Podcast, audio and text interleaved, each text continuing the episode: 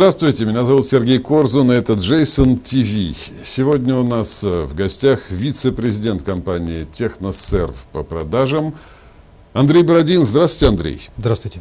Э, очень рад вас видеть. Э, надеюсь, что вы будете в хорошей компании в, на сервере Jason TV, там, где много людей, в том числе и связанных с системными интеграторами, тоже присутствовали.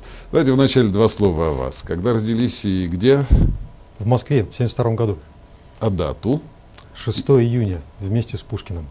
Вместе с Пушкиным. Отлично. Закончили, Похоже. насколько я понимаю, Московский государственный институт радиотехники, электроники и автоматики. Да, да, да, абсолютно правильно. Да, специальность. Радиотехника. Радиотехника. И после этого, насколько я понимаю, сразу пришли в компанию? А, нет, не сразу. Сначала поучился в аспирантуре. И во время учебы в аспирантуре стал заниматься связью. Сначала в компании Golden Line.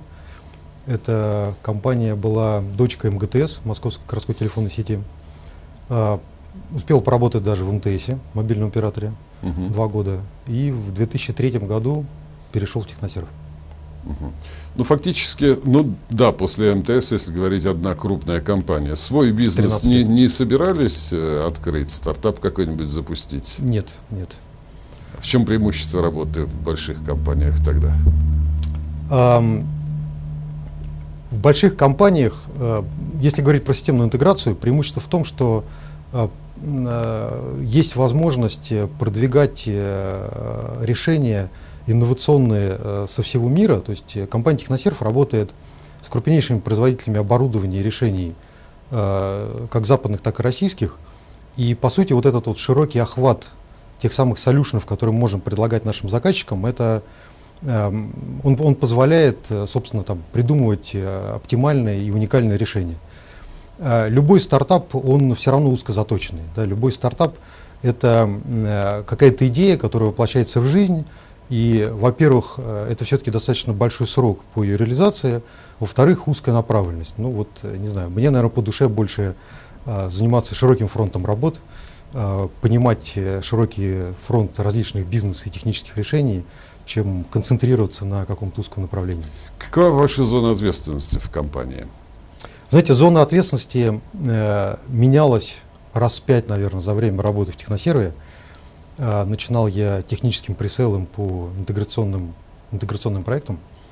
А, сейчас зона ответственности – это э, управление продажами и взаимодействие с э, нашими заказчиками по а, двум направлениям. Это операторы связи и это региональное развитие, включая партнерские э, проекты с теми же операторами, как, например, «Безопасный город», который мы делаем совместно с Ростелекомом. А, и, соответственно, это и продажи, и технический пресейл под, э, под эти продажи. Э, мы, в принципе, э, работали с разными вариантами внутренних структур, и в последнее время пришли к выводу, что технический пресейл высокоуровневый в наше время становится все более важным в процессе продаж, поэтому, по сути, он у нас сейчас объединен в одном подразделении. Угу. Техносерв чисто российская компания по корням и по да, владельцам. абсолютно. А, какое место, как вы а, можете описать ее место на российском рынке? На российском рынке. Одна из крупнейших, это понятно. На российском рынке у Техносерва однозначно первое место. Да. А, я бы сказал так, ну, я все-таки отвечаю за телекомское направление, да. поэтому буду говорить больше про него. А, Техносерв а, занимается телекомскими проектами больше 20 лет. И у нас, безусловно, есть конкуренты среди системных интеграторов, но эти конкуренты, они по объему бизнеса в нашей сфере, они существенно меньше нас. Как по охвату, то есть те самые там, виды работ, либо виды а, решений, которые мы предлагаем операторам, так и по а, объему бизнеса. А в других сферах, безусловно, там есть э, разные, э, разные ситуации на рынке, но глобально Техносерв последние годы постоянно занимает даже по всем рейтингам э, места там в первой трешке, ну, часто даже и первое место, да, то есть это как угу. бы зависит от того, как составляется рейтинг и кто его составляет. Ваша стратегия брать максимально широкий веер направлений, либо все-таки специализироваться на отдельных из них? поскольку ну, системные интеграторы есть те, которые работают в более узких сферах и совсем широко. Мы начинали работать, безусловно, по каким-то узким направлениям, но сейчас, опять же, если говорить про телеком, мы охватываем, наверное, там максимально широкий э, спектр от строительства базовых станций и оптоволоконных линий связи, и там заканчивая бигдата аналитикой и консалтингом в области внедрения управленческих э, программных решений. Э, это позволяет э, на самом деле лучше понимать бизнес-оператора, во-первых, потому что когда ты э, затачиваешься в узком спектре, то по сути ты как бы не видишь, что или там меньше видишь то, что происходит в твоем клиенте с других сторон и не можешь быстро реагировать на изменения потребностей. А во-вторых, просто диверсифицировать свой бизнес, потому что ну, понятно, что со временем приоритеты и у операторов, и приоритеты с точки зрения развития, они меняются. И э, у нас тоже меняются приоритеты относительно того, какое из направлений у нас является стратегическим, какое является ну, как бы историческим. А, но тем не менее там, мы поддерживаем достаточно широкий спектр решений, и э, я думаю, что в ближайшее время от этого отказываться не будем. Каков вес примерно направления мобильные операторы в общем бизнесе компании? Эм, я бы сказал так, операторы э, без слова мобильные это порядка там 25% сейчас. Угу. Раньше было немножко больше, раньше было там до 40-45%. Э, ну, опять же таки, наверное, я бы сказал так, это не проблема нашей работы с операторами, это плюс других наших подразделений, которые подтянулись и ускоренными темпами увеличили а, свое присутствие на рынке. А, почему я не стал разделять мобильные от фиксированных? Потому что, в общем, последние а, достаточно, ну, наверное, там, я бы сказал так, так от 5 до 10 лет а, проводилась очень э, сильная консолидация активов и объединение мобильных операторов с фиксированными. Наверное, единственное разделение произошло только с Ростелеком и Теле2. Все остальные случаи это были как раз наоборот объединения активов, когда мобильные операторы в основном покупали фиксированных и пытались сделать некие там конвергентные э, сети с конвергентными услугами. Поэтому сейчас э, так вот жестко разделять, наверное, смысла нет. Вы работаете со всеми, либо ваше прошлое, там, связанное с МТС, как-то влияет на выбор партнеров? То есть большая тройка, Ростелеком, Теле2 там и разные другие операторы. Мы работаем со всеми. Э, я достаточно много времени в техносерве отвечал именно за МТС а, в прошлом. А, при этом это, наверное, не из-за моего прошлого, что я там проработал два года, просто так исторически сложилось, что в какой-то момент потребовались э, э, фокусировка именно на МТС, потому что, скажем так, мы, мы видели э, там хорошего партнера с хорошим бизнесом. А сейчас фокусировки ни на каком операторе отдельно нет, мы стараемся равномерно работать со всеми.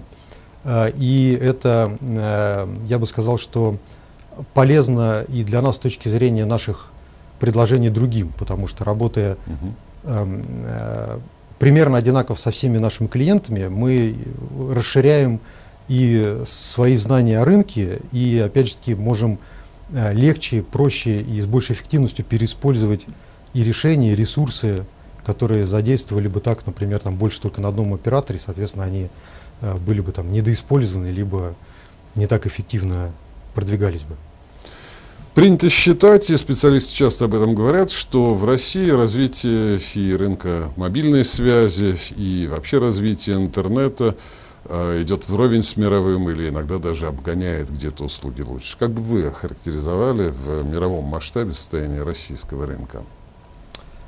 Э, вы знаете, здесь есть э, некоторые акценты. Вот в среднем наш рынок, я считаю, абсолютно с точки зрения развития ну, мобильной связи, да, начнем с этого, угу. он абсолютно равнозначен тому, что происходит в развитых странах. Мы не говорим там про Африку, где часто люди не имеют возможности пользоваться ничем, кроме голосовой связи и смс а, в некоторых странах.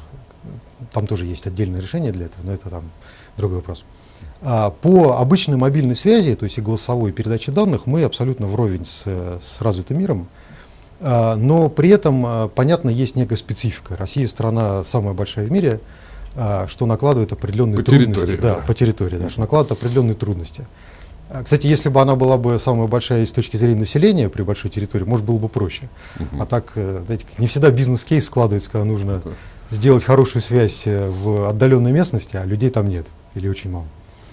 Э, поэтому, конечно, нашим операторам тяжело. Им приходится, им приходится строить сети очень часто на территориях, где, по сути, бизнес-эффективность строительства сетей, она крайне низка. Да? При этом они понимают, что они это должны все равно делать, потому что люди должны иметь связь.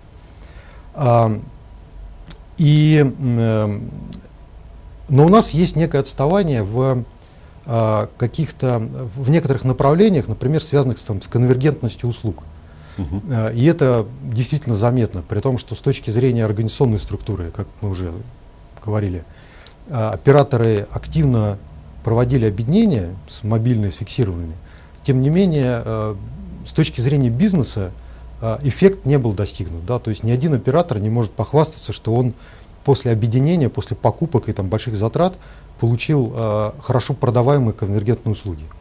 На Западе, я бы, наверное, даже сказал, там, в Америке, там, предположим, в особенности, конвергентные услуги продаются очень хорошо. И пакетные приложения, э, включающие в себя мобильную связь, э, интернет, различные виды Э, умного дома, IP-телевидения, э, они гораздо более популярны, чем у нас, ну, я бы сказал, на порядке более популярны. Э, ну, тому есть, опять же, историческое объяснение, да, может быть, оно, мое объяснение, оно не полно, тем не менее, там, мое понимание в том, что телевидение в России всегда было для людей э, нечто, знаете, как, как вода в водопроводе должно быть бесплатно у всех, поэтому платить еще за это что-то дополнительно а, и как-то пытаться пакетировать это там с мобильной связью обычно люди не любят и не понимают, зачем это делать. А, при этом на Западе телевидение кабельное развивалось достаточно давно, и, соответственно, э, именно за счет вот кабельного телевидения, включения туда различных кабельных каналов и перевод это все потом на IP-технологии, даже с использованием старой инфраструктуры кабельной, оно там приводило к тому, что достаточно рано стали разрабатываться именно конвергентные услуги. У нас, по сути, объединили э, э, возможность доступа конвергентного. Человек мог получить от одного юрлица и телефон, и интернет домой, но самих услуг новых не появилось. -huh. а, и вот это вот затормозило. Да, людям, в общем-то, не так сложно оплатить два счета, им скорее интересно получить новую услугу, а новые услуги особо и нет. То есть они как бы есть, но э, они пока не нашли в массах так сказать, там, хорошего отзыва. Вот это вот такое отставание, наверное, номер один, оно, конечно, будет преодолено, особенно с учетом там, новых технологий в обработке там, видеосигнала, э, различных интернет-сервисов, которые там, позволяют э, работать и с видео, и с различной там, передачей данных, видеокамеры, опять же, тот же самый умный дом. И когда вот именно услуга станет сквозная сквозь мобильные фиксированные технологии, а, и услуга будет интересна заказчику, тогда мы эту проблему решим. Еще с позиции потребителя, ну, э, в одном из наших программ известный блогер Алекс Экслер жаловался, сетовал, пенял на то, что в э, Испании, где он часто бывает, очень плохой уровень э, как бы прохождения вот этих линий постоянных, то есть там связи нет. Угу. Наш потребитель, он чувствует себя скорее обделенным, если бы он мог взглянуть на мир целиком, либо наоборот, в услугах в качестве, скажем, связи, ну, как мобильной, так и фиксированной? Нет, нет, он абсолютно не чувствует себя обделенным. Мобильная связь с точки зрения качества у нас э, точно не хуже, чем на Западе. Во многих случаях, я считаю, она лучше. -huh. э, вот именно качество, качество голоса, качество связи и, э, ну, скажем так, доступность интернета в, может быть, не Э, достаточно для передачи там, онлайн-видео, но для интернета достаточно для того, чтобы просмотреть почту и залезть в интернет, у нас абсолютно на уровне, как в других странах, временами даже лучше. Э, и, э, наверное, это во многом определяется тем, что как раз наши операторы очень много уделяют в ней времени и силам не развитию, может быть, каких-то особо хитрых услуг, а именно покрытию и качеству. Да. У нас проводят операторы, все проводят огромное количество времени, затрат и различных программ внедряют по улучшению качества, и я считаю, что по этому параметру мы точно не отстаем. Ну а теперь давайте от потребителей к производителям услуг, собственно, к индустрии. Много говорили в свое время о синдроме трубы, который появился у мобильных операторов, в частности. Да, на чем делать бизнес? Что-нибудь меняется сейчас в последнее время? Насколько сами операторы интегрируются в эту среду, представляют услуги помимо, собственно, каналов связи? Вы про наших? Я про наших. Да, наши интересуют больше. Эм, разговоры идут давно.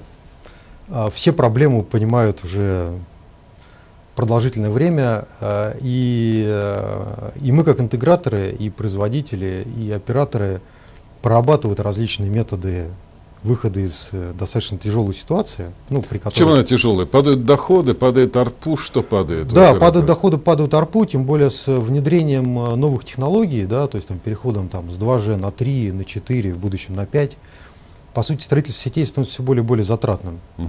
А, поставить базовую станцию 2G и получить покрытие на расстоянии там, десятков километров гораздо проще, чем эту же площадь э, застроить базовыми станциями четвертого поколения. И дальности меньше, и за счет больших скоростей нужны большие вложения в э, транспортную инфраструктуру, угу. то есть те самые каналы, которые подходят к базовым станциям.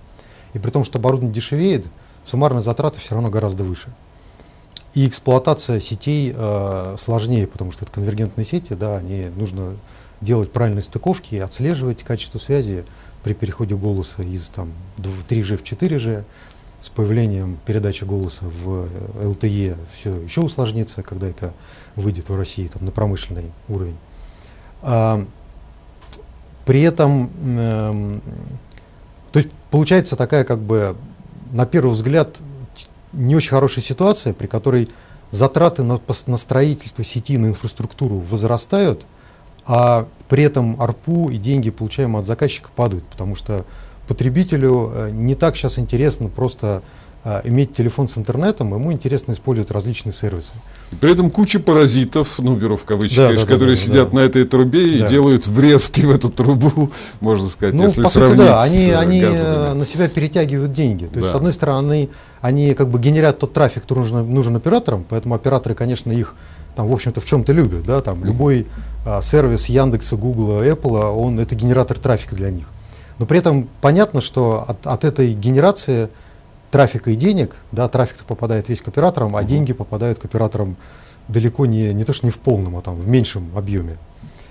Э, законодательно поставить заслоны не удалось. Это да. как бы краткий синопсис того, что происходит. Значит, надо вписываться самим в бизнес, либо что?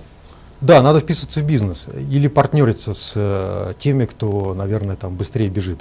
Угу. А, безусловно, операторы и делают, и будут пытаться это делать а именно различные партнерские программы с э, поставщиками контента, сервиса, услуг. Да? То есть, например, создаются и будут создаваться специальные тарифные планы, при которых э, там, человек, например, получает там, большую скорость, э, не знаю, там, бесплатные какие-то минуты, килобайты, мегабайты, если он пользуется определенным сервисом, предположим, там, Facebook или там, Яндекса. Mm-hmm.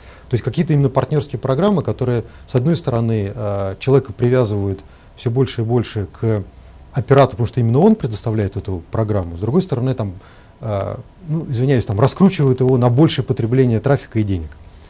А, с другой стороны, безусловно, операторы смотрят, э, и я чуть позже скажу там мою личную точку зрения, почему это пока, наверное, не очень удачно получается. Смотрят на то, чтобы конкурировать с интернет-компаниями э, именно на их поле. Да? То есть есть различные технологии, там, при которой оператор начинает зарабатывать не только на своем основном бизнесе, а по сути на бизнесах нетрадиционных для него. Как несколько примеров. Пример первый, он уже работает, и он там более-менее успешный. Big Data. Uh-huh. На основе, ну, или может быть не Big Data, а там аналитика. Так, чуть-чуть попроще. Big Data все-таки очень комплексное понятие.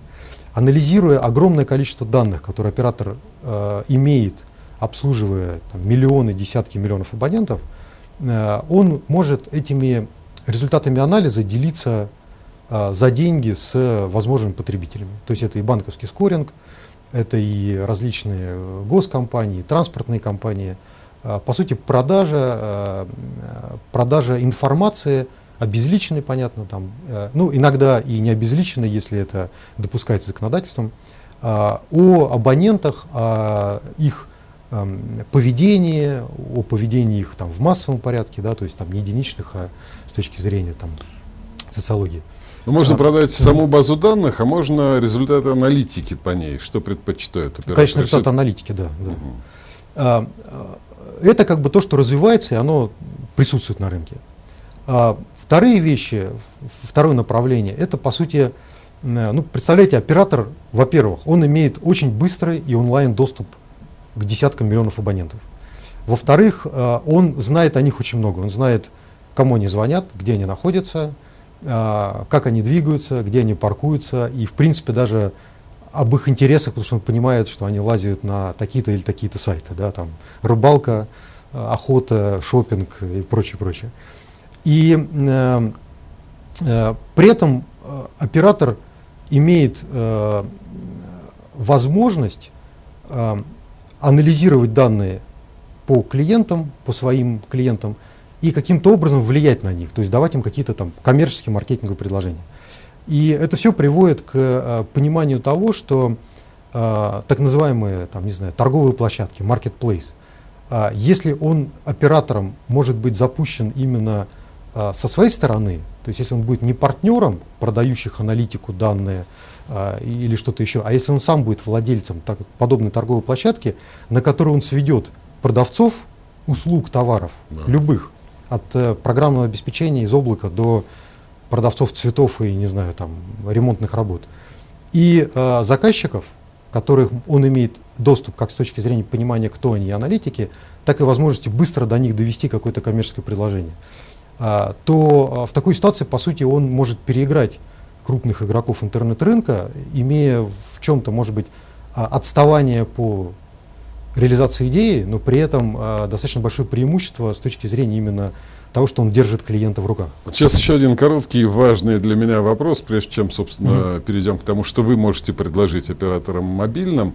Вопрос о том, кто на самом деле на рынке сильнее. Уже вот компании, производящие контент, начинают активно поглощать в мире мобильных операторов. Кто кого съест не всегда. в этом симбиозе, нет? Да, не всегда.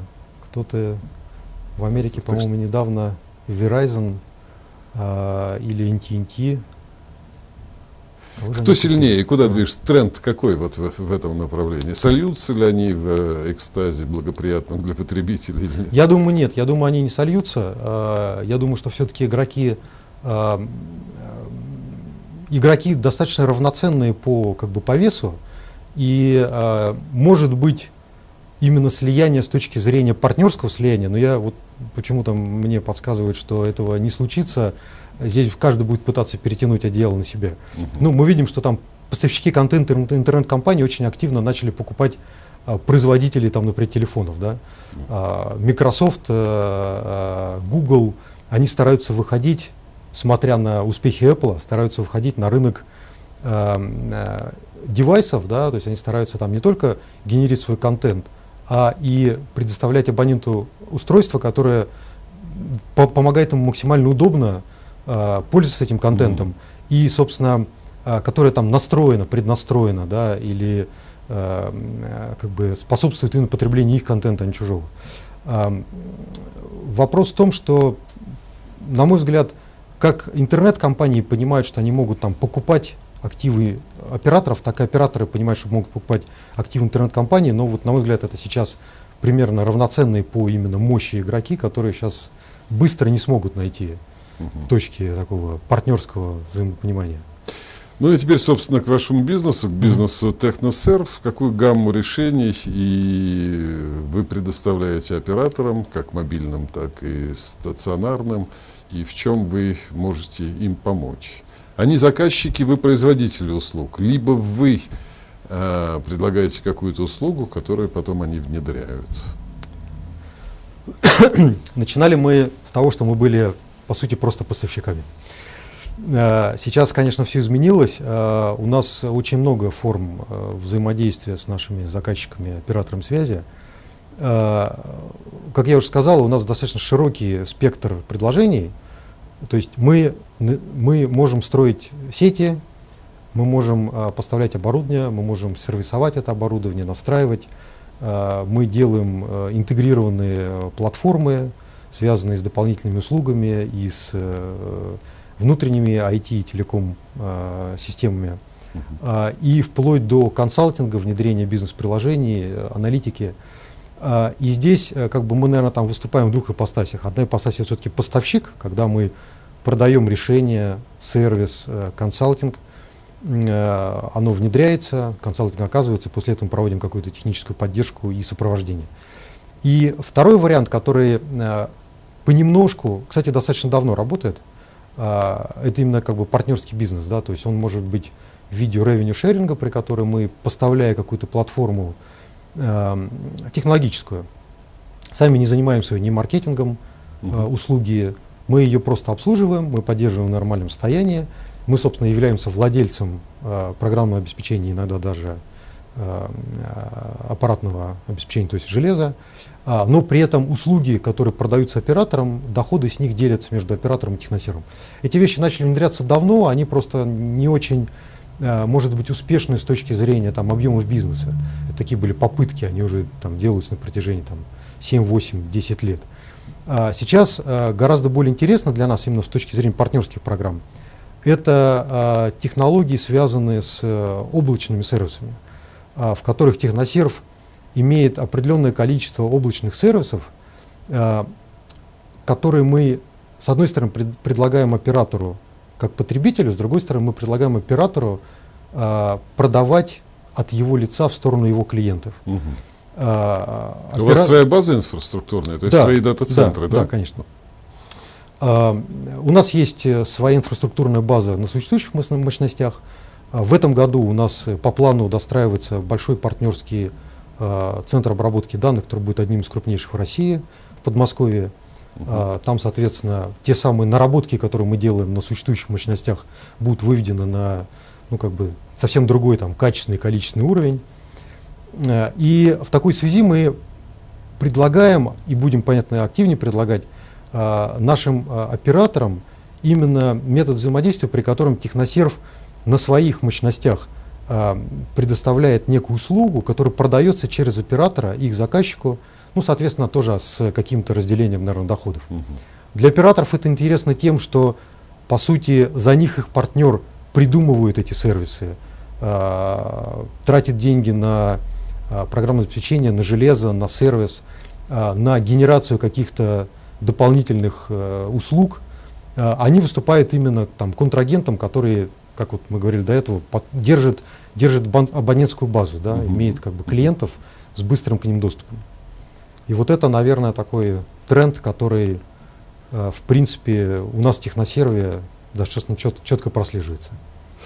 Напомню, Андрей э, Бородин, вице-президент Техносерв, э, гость студии Джейсон ТВ. Может, о конкретных примерах каких-то? Я вот один вспомнил, наткнулся на него, то что компания ну, один из операторов мобильной связи, по-моему, захотел видеоконференцию, некую видеосвязь, объединяющую все его подразделения. И мне кажется, что вы в этом тендере или в этом предложении, ну, собирались его рассматривать, по крайней мере, по той информации, какая была. Да, да, я помню этот проект. Да, он да, давно был уже, да? Да, он был, мы в нем не участвовали. А почему, да. интересно? А, по сути, э, мне кажется, это был МТС.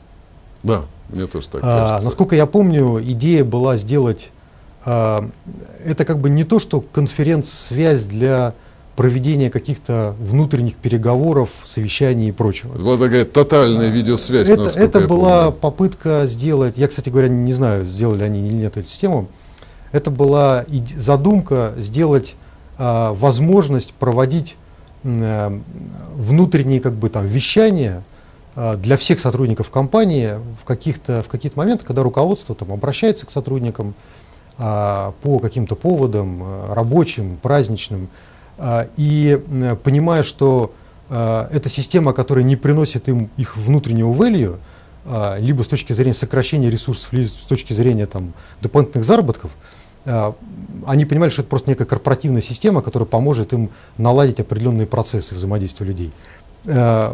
Безусловно, в такой ситуации желание заказчика сделать это максимально дешево. И, в принципе, на рынке существуют э, различные там, бесплатные решения, которые позволяют это делать. И э, я бы, конечно, на месте уважаемого МТС внутренними ресурсами бы это реализовал, uh-huh. используя абсолютно нормальные бесплатные решения.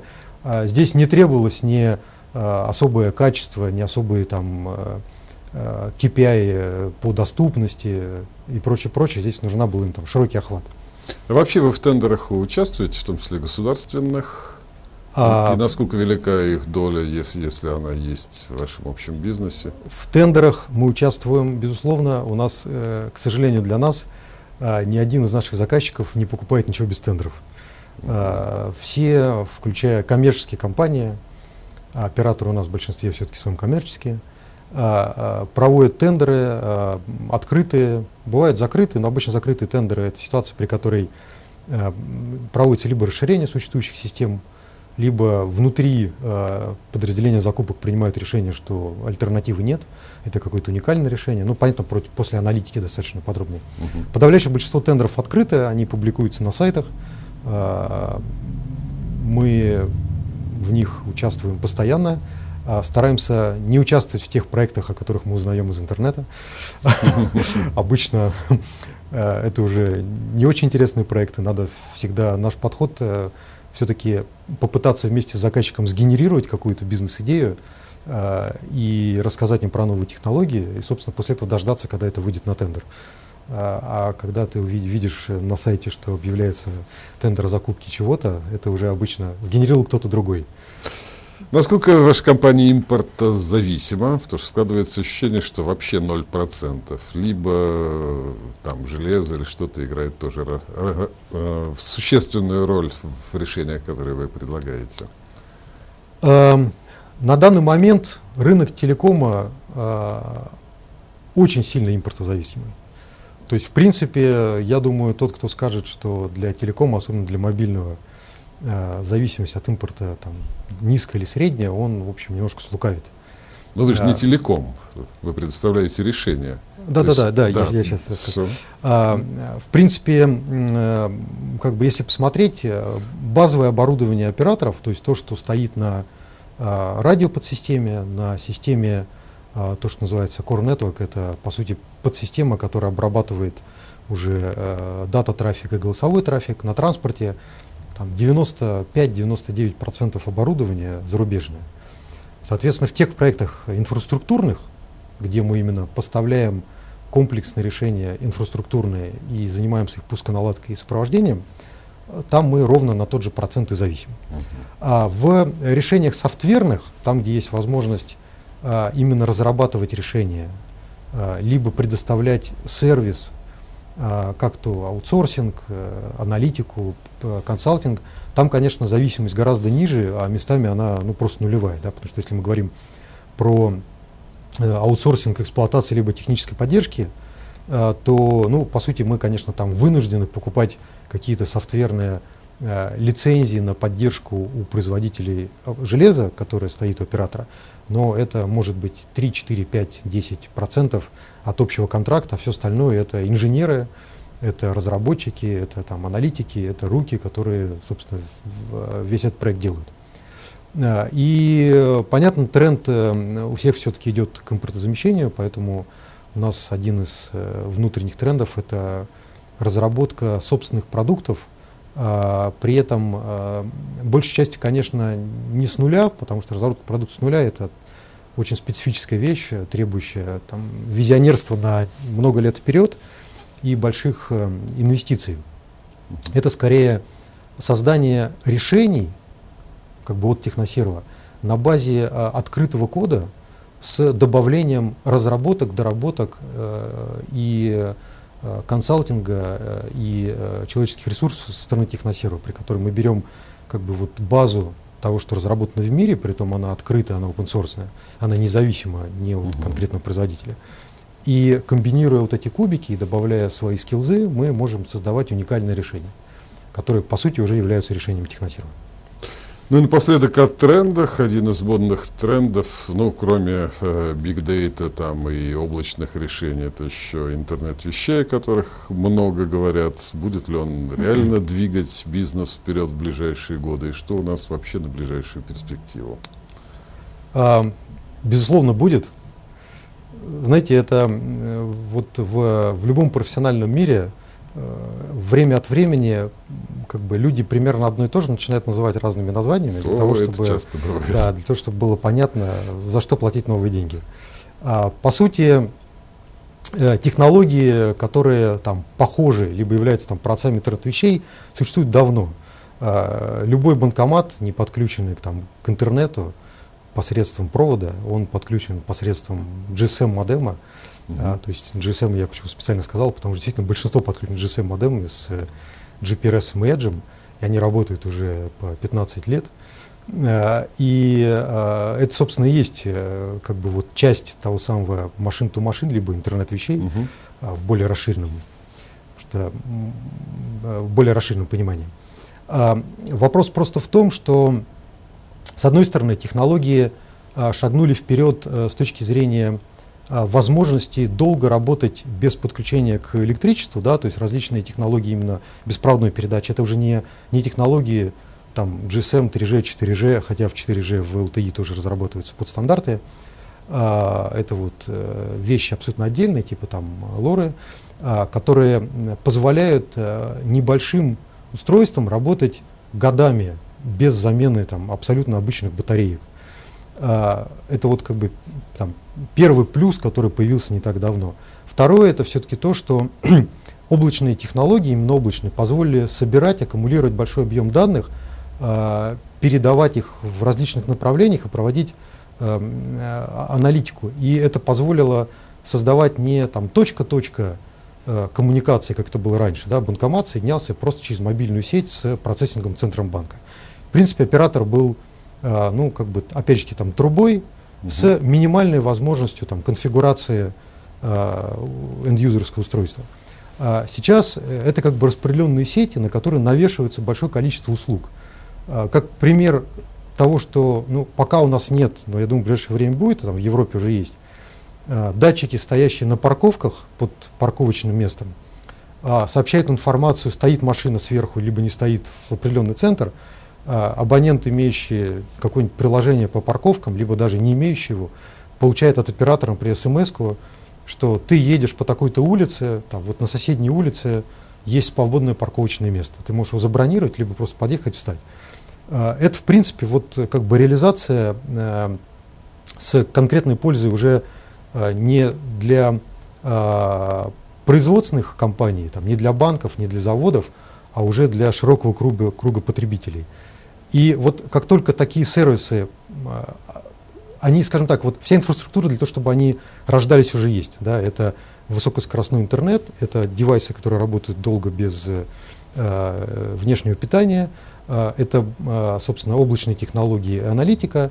Сейчас вот начинает уже появляться сервис. Как только сервисов будет много, Соответственно, оно все и выстрелить должно. Да, про датчики все, думаю, асфальтом же закатают. У нас он же не два, два раза в год. А, он не, а там бывают а датчики, равно... которые и 10 лет могут работать. Да, Пробьет через да. это. Не, он через асфальт пробивает, а с точки зрения времени, ну, как раз 10 лет оно с асфальт точно перекрывает. А, второе, если говорить про какие-то более такие инфраструктурные вещи, то есть по поводу ИОТа сомнений абсолютно нет. Угу. А, здесь э, вопрос, наверное, вот именно широкого использования, это вопрос а, широкого Э, выпуска на рынок именно сервисов, да, потому что пока нет сервисов, э, технологий много, но пока за них э, абоненты не платят деньги, никто их выпускать не будет.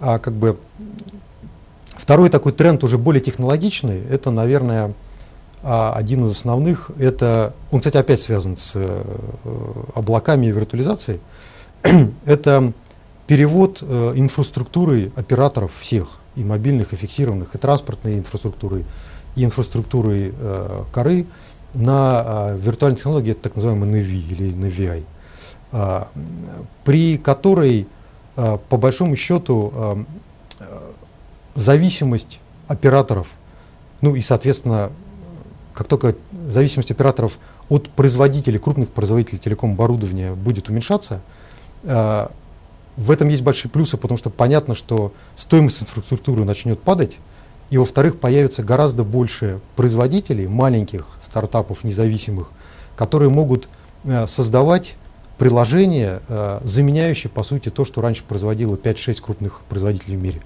И это, конечно, должно э, сильно, так сказать, там, сделать такой, ну, может быть, не взрыв, но очень сильное расширение рынка доп. услуг и возможности выбора именно для самих операторов, как бы у кого купить, какие услуги купить. Вот это такой, такой более инфраструктурный тренд, но он тоже очень важен.